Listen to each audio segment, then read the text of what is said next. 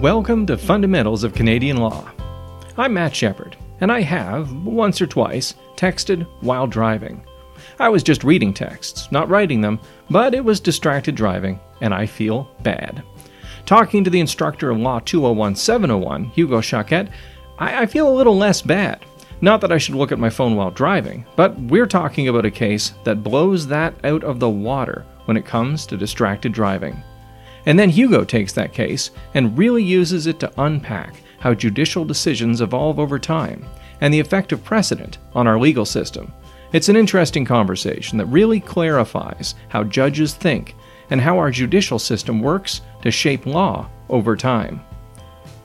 This podcast is not legal advice and is being presented for informational purposes only. Fundamentals of Canadian Law is brought to you by the Queen's Certificate in Law, the only online certificate in law offered by a law faculty in Canada. You can find out more at takelaw.ca.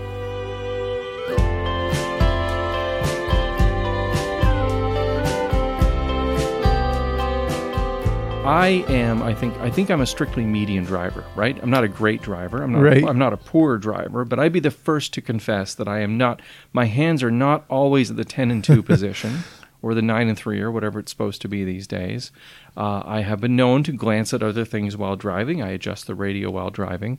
Uh, but but we're going to talk today about something that kind of takes this to uh, another, another level Yeah, in terms of driving while doing other stuff. absolutely. And and I have to say one of the reasons that the story caught my eye was because I'm I've been known to have a coffee in one hand and my other hand on the wheel pulling onto the 401 and my wife always who's a nervous driver always sort of tells me I shouldn't be doing that. So I, I was sort of caught you know by the story and and what it implied. But you're right it does take it to the next level. So this woman in uh, british columbia um, corinne jackson is her name. She um, was caught um, eating with chopsticks in her right hand and a bowl of some sort in her left hand uh, and shoveling the food in her mouth while she was driving uh, on the highway. Uh, so probably not something that would be highly recommended. Um, Wait, wait, wait. So, so bowl in the left hand, chopsticks in the right hand. Uh, arguably, at this point, you could say she's not driving. That's Um, right. But there was this was a no hands on the wheel scenario. Well, so her evidence was that she had three fingers on the wheel. Uh, so, but that evidence was rejected by the judge. The judge actually believed the the uh, police officer who stated that when he saw her, she had no hands on the wheel. She was essentially had both hands occupied with other objects. Um, and so that that was the evidence that the judge actually accepted. Okay, so she's driving. She's bowl and chopsticks, and what happens is a, a police officer basically pulls up beside her. Yeah, so basically, the officer reports her to the, the patrol car, and they stop her, um, and she gets a ticket uh, for speed. She was speeding as well, but uh, her speed was not uh, huge. I mean, I think she was ten kilometers over the limit. Um, but the issue is, you know, she was driving without due care and attention. So that's that's the the, the charge. Um, so then, of course, she contests this, uh, and it goes to court. So what I find interesting about the case is what happens next in terms of how the judge determines this. Right. Um, so the first thing the judge will do, of course, is look to the the law that applies, and in this case, we have the BC Motor Vehicle Act, um, and the section basically says, well, you no one will drive without due care and attention. So we, there's our rule. There's our legal rule that we have to apply. But of course, you can see the problem with this. What does that mean? It, it's Right. very vague. Um, one person's due care and attention might be another's, uh, you know, distraction. So Right. the judge really has to to to sort of parse that out and, and explain what it is. I mean, great. There's there's clear. There's sort of some notionally clear parameters there. I can't be asleep. Right, I've, of course. I've got to yeah. have my face more or less forward. But yeah, what is due care and attention? That's right. And th- so there's a few things that we know already. So we know that it's an objective standard. So that means it's not about whether the person thought they were had sufficient care and attention. It's whether objectively the reasonable person would would would think that they had were driving with due care and attention. So we know that, and we know that it. Um, you know, again, that there are those basic parameters, as you were saying, that if you can't be drunk or you can't, you know, there's those things. Um, but beyond that, we sort of need to to look at what else might this imply? And the normal process, of course, would be to look at, at other cases. So, you know, under normal circumstances, you would say, well, what, what have cases that have come before said about this issue? And, but the particular problem in this case is that while there have been many cases of cell phone use, for example, and other things, um, at least as far as British Columbia was concerned, and, and that's what the judge mentioned in the case, there hadn't been a case of eating food while driving. That just wasn't uh, a, a scenario that had come up before. Um, the closest equivalent was a situation where uh, a man was driving with his dog in the car, and the dog actually went on their lap and, and caused them to be distracted and caused an accident. So that was sort of the closest equivalent they could find to to this sort of scenario. And the equivalents are important because this is we are in a precedent based system. That's right. Yeah. So the common law system, which is what we have in, in the common law provinces in Canada, basically, you know, means that decisions get made on the basis of precedent, so basis of decisions that have come before, uh, that judges are either in some cases bound by if they come from a higher court, uh, or at least have to follow in some way. And so the usual process would be you would look at similar cases and say, well, where does this fall uh, on the you know on the spectrum of those cases? Um, but so the challenge here being there are no cases that really have this you know are directly related to this situation. So it's a bit of a novel situation. Right. So what does a judge do in those situations? And i think what the judge did actually really exemplifies how the common law evolves uh, how our, our law evolves in, in, in the day-to-day application. So what the judge did really was two things that i think are significant. He sort of extended the law logically but incrementally as well so he created a logical extension to what we already knew from the case law, but he, he was sure to limit it so that it wasn't an, a, a, huge change in the rule. It's it's a slight change that sort of modifies what we know already. Um, so the judge decided that the rule would be that you have to have one hand on the wheel at all times, uh, and and that if you don't, then that will constitute driving without due care and attention. And but what's interesting about it is if, if you sort of unpack, and the judge doesn't really go through this whole reasoning process, but if you kind of unpack where that might come from, um, you can kind of see how it's an incremental extension of the law. Because we know, for example, that cell phones, uh, particularly handheld devices, are not are, are considered to be um, enough of a distraction to, to meet that standard. So if you're if you're using a cell phone that's not a hands-free device, you're you're normally found to have um, been driven been driving without due care and attention. And if you think about that, part of the reason for that is because, of course, the cell phone is a distraction, so it's it's a mental distraction, but it's also because it's it's a manual distraction, right? So your hand has to be on the device or handling the device, and so it's unavailable to sort of help steer the the um, the, the steering wheel, so to help guide the car. now, I think most people would agree, and again, this is where it's sort of the logical extension part comes in. I think most people would agree it'd be a bit extreme to require people to have both hands on the wheel at all times. Right. Uh, and so the you know the again I'm not inside the judge's head, but he might think that the judge would think, well, it, that can't be the rule because that would seem a little too extreme. So I mean, is there kind of and like you said, we we're not in the judge's head, but is there sort of a historical component to that, like? you know, people have been changing the changing the they've been retuning their radio for for decades. So I mean, there's a, a, a, very long history of people driving with one hand on the wheel. Like it's watch movies and TV, people kind of famously drive with. It's cool to drive with absolutely. one hand on the wheel. Yeah, yeah, absolutely, and and you know that plays into it as well. So societal norms and expectations also come into play here. Uh, and while we have changed our views around such things as drinking and driving, for example, and and also you know to a large extent I think we're more conscious of the idea of inattention behind the wheel and what that can cause. Um, also because there's more traffic. Um, at the same time, you're absolutely right that I think part of this is you know you can't have a rule that is so completely out of sync with societal norms. Right. Uh, and and here you you know if you were to say well a driver has to have their hands both hands on the wheels at all times uh, in order to be driving with due care and attention, I think that would be too extreme and it would be out of sync with precisely what you were saying that that social norm that you know this is in some cases is not an issue.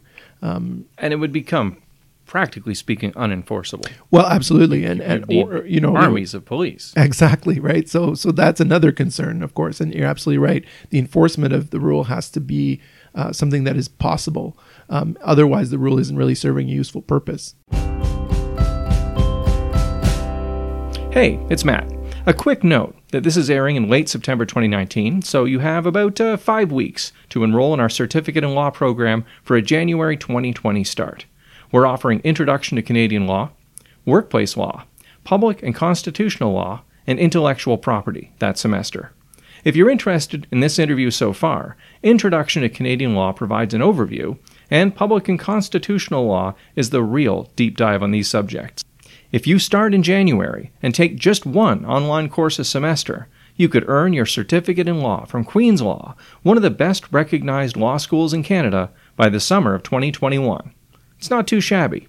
You can find out more about the program at takelaw.ca or drop us a line at lawcertificate at queensu.ca. Back to Hugo. So, so based on that, then the judge decided that the rule should be that you have to have one hand on the wheel at all times, and the you know that hand cannot also be holding another object. Okay. So he also dealt with the uh, issue that you know um, Ms. Jackson was saying. Well, basically, I had I had three fingers on the wheel, but I was even though I was still holding the bowl, um, that wouldn't qualify either because th- that hand that is on the wheel has to not be also preoccupied with another object. Um, so, but but what's interesting about it, he the judge was also very clear to limit the the impact of this to saying it, it you know that he was not saying that anyone who drives while eating will be found to have been driving without due care and attention. Right. I got a granola bar. I can still manage myself right. accordingly. Exactly. So, you know, again, the, the, the, the test still remains, you know, in all the circumstances, did you drive with due care and attention? But now we have a case that actually establishes some sort of standard for that in the case of eating at behind the wheel. Right. So, you know, it, it actually allows you to guide your behavior, right? If you know that if you're if you are holding an object with your one hand that's on the wheel and and have an object in your other hand and you only have like a finger on the wheel, that is going to probably cross the line into you know driving without due care and attention. Now, nothing's ever 100% certain in, in law, you know, because it always depends on the circumstances. But what's interesting about that is that we now have a rule that has become the new precedent. Right. Uh, and so, you know, if this issue comes up to courts again, um, they will look to that case to say, well, this is what the judge decided in, in, British Columbia, you know, and, and this makes, you know, they will either decide to adopt that as the rule that this makes sense, or uh, the lawyers in the case will have to find some way of distinguishing it um, from the new situation. Um, but it, it's it's a real it's a really interesting way of showing how those rules get you know evolve in the case law, um, even in situations where you don't have relevant precedent. And again, I think what's important to stress is that it has to be a logical extension. So it's not something that is completely um, different from what came before in terms of you know the the the the um, the, the, the, logical connection to the, the actual uh, rule that is driving with due care and attention, but it's also incremental in that it, it it's it's limited and it it's deliberately limited by the judge to you know uh, a small subset of new situations, not you know suggesting that all eating behind the wheel, for example, will be caught by this rule. Right. Um, and you mentioned something just about a minute ago that I think is important, as you sort of mentioned that this is a case that may set a precedent outside of BC. This is not like locked inside British Columbia's borders. This is a precedent that can serve in common law jurisdictions. Period. Absolutely, and and you know, so because because of the fact that this issue is unlikely to have been brought up many times before, it's it's sort of not uh, something that you see very often brought to court. Um, it, it absolutely, certainly in Canada, a decision from another province will be very persuasive, uh, but also in other jurisdictions like the United States, this may be looked at, uh, you know, as a as a precedent for decisions uh, because largely because you know the, the common law system is is largely the same in those jurisdictions. But also you know in this particular situation motor vehicle um, statutes are also likely to be very similar. Right. Um, and so you know the ontario highway traffic act for example would have a similar provision. And so you know the the, the interpretation of that provision would would follow along the same lines. Um, and so yeah it, it really is you know uh, it's it's a case that could start a whole other line of, of precedents um, and and you know provide guidance for other courts, but also for how people in their day to day lives actually make decisions. Um, so I, I want to go off on a bit of a tangent and then back to the one hand on the wheel thing. But on, on a bit of a tangent, uh, is what makes this unusual what the person behind the wheel was doing, or was what makes this unusual the fact that she actually contested it? Because I feel like, as someone who's spent a fair bit of time on the highway, people doing goofy stuff in cars is not it's it's rare enough that we're not all dead but it's not that rare no i and i you know I, I have to say i've seen my share of things you know people putting their makeup on and other kinds of things like that so you know you would think that this kind of thing uh, would not necessarily raise uh, too much uh, scrutiny. But I think what's happened is, and it, it, what's interesting about the case too, is that it, only a few, I think it was a few weeks or months before, the RCMP had actually tweeted out a picture of someone driving uh, with no hands on the wheel and suggested that that might result in a ticket. So right. it, they had sort of anticipated this sort of thing. But I think it's probably due to the higher scrutiny being paid to other forms of distraction like electronic devices that we're all of a sudden discovering, well, you know, there are other things going on behind the wheel that might be causing the same level of risk. Um, so I think it's unusual, uh, or at least it's novel in that sense that it was brought up. I also think you're absolutely right, though, that, um, and you know, one of the last comments from the judge in the case was that he wasn't prepared to reduce the fine here because of the egregious circumstances. This seems to be, um, you know, I think to most people who drive, this this this seems to be an extreme example, um, particularly on a highway, uh, of of taking this a little too far. And, Right. and and so I'm surprised in a way that this was contested and and and that's important to understand as well for the legal process because the only time a decision really gets made on a case, for example, or in a situation like this, is when it's contested. Um, you know, the, the the police might have issued a number of tickets for that reason before, but if the person who received the ticket simply paid it uh, and didn't contest it, then there would be no cases to decide what the rule actually is. We only have, you know, what the police decide is their policy. Um, so in a way, it's it's it's a sort of interesting that this was actually contested and, and that now we have like uh, you know a legal rule based on case law uh, in this situation So, is this the sort of thing that might even radiate to police and the performance of their duties? That they might be on the road and like, oh, not one hand on the wheel. I've got to do something because now they know that there is sort of a, a standard that's been set at the judicial level. absolutely at least it so it seems to have been the unofficial policy anyway because one of the so one of the officers in the case actually admitted in cross examination that if she had had one hand on the wheel he would have let her go uh, in, in other words he wouldn't have signaled her to the the patrol and, and had her pulled over Right. Um, so that seems to have been their unofficial policy, but now it's reinforced by the fact that they know this is a legally enforceable rule. Uh, so of course it's going to give them more confidence in terms of being able to pull people over um, and say, you, you know, yes, you, we can give you a ticket for this because it's it's recognized that that this is a you know this is against the law now. Right. So we, we start with a statute that's pretty vague. Like you have to drive with due care and attention, and that's a lot of space to play in there. And this case comes up, and the judge is like, okay, what defines this as not due care and attention? Well, it can't be eating. Because I'm not anyone who has a cup of coffee in the car can't suddenly be driving Right. dangerously. That's not societally acceptable. So let's let's let's make a rule. Let's say it's one hand on the wheel. That seems like a pretty solid base to stand on. But can this have unintended consequences? Like, can someone? I, I play board games. There's a type of person that plays board games we call the rules lawyer, Right. which doesn't necessarily reflect well in lawyers. Uh, but will there be rule lawyers out there that now say, "Oh, if I have one hand on the wheel, anything goes"? it, it's a it's certainly a risk. I think the important thing to remember is that the the rule uh, sort of defines what you know defines one type of behavior that might be caught, but it doesn't assume that anything else won't be. So because we still have that standard of you know ultimately the ultimate standard is you know would a reasonable person view this as driving with reasonable or with due care and attention, and so that's always going to be there in the background. Um, so what's clear is that if you don't have at least one hand on the wheel, you, you're likely it's going to be a, a tough argument to make that you were driving with due care and attention. Right. But what's less clear is that i even if you have a hand on the wheel, that you couldn't still, for other reasons, uh, not be driving with due care and attention. I mean, to give the most obvious example, if you have your cell phone in your other hand, um, we know that it, you know if you're texting with your one hand while you still have one hand on the wheel, um, that's not going to make it okay. Right. Uh, just because you have one hand on the wheel. Right. So it, it, there's still that that room for other kinds of behavior and activities to be caught, but at least we have some sort of standard that we know you can't fall behind or below. Um, you know, you have to have one hand on the wheel at all times. Right. On, on sort of a side note, reading about the case, one of the things I thought was kind of fun was uh, at one point the the defendant said that uh, she wasn't really speeding because she was only going about ten kilometers an hour over the speed limit, and the judge was like, "No, that that's speeding. like Yeah. that, that you you were literally speeding. Uh, that's and so there's there's no."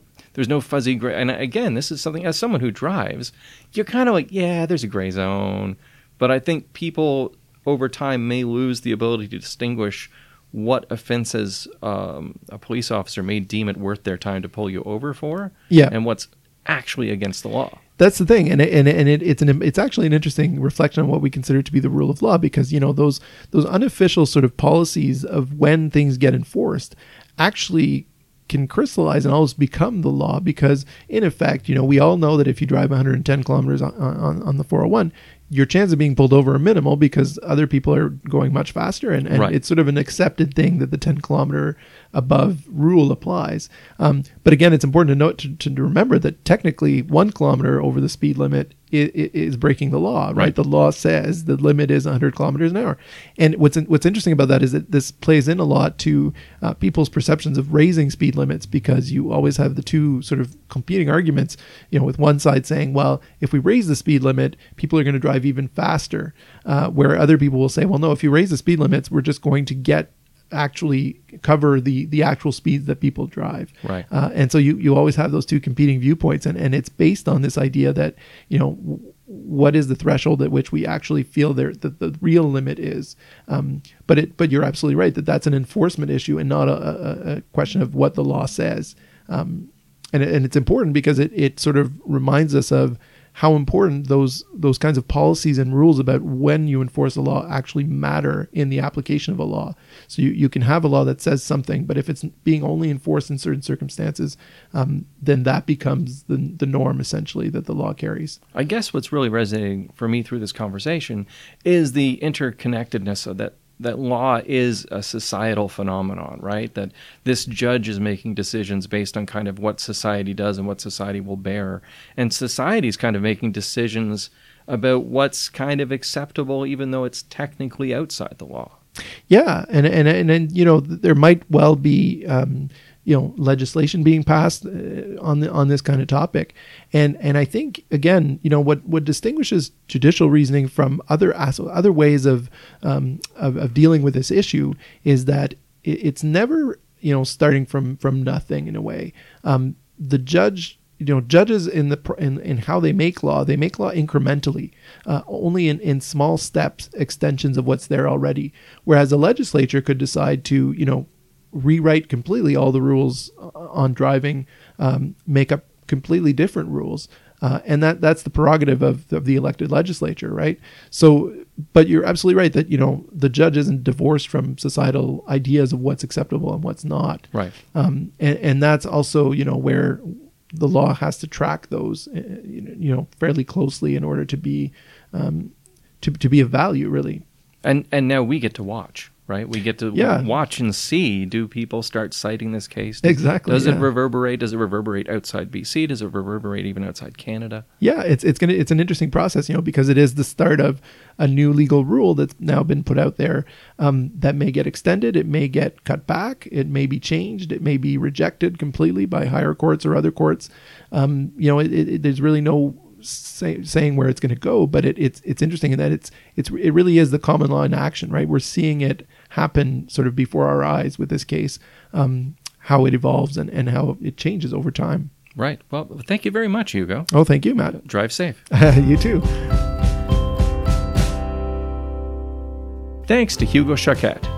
If you're curious about judicial power and the evolution of the law, Hugo delivers the basics as part of Law 201 701 Introduction to Canadian Law. You can also take the deep dive with Law 205 705 Public and Constitutional Law, which gives you a full course on division of powers, citizens' rights, and how our judiciary functions, taught by Jonathan Shanks.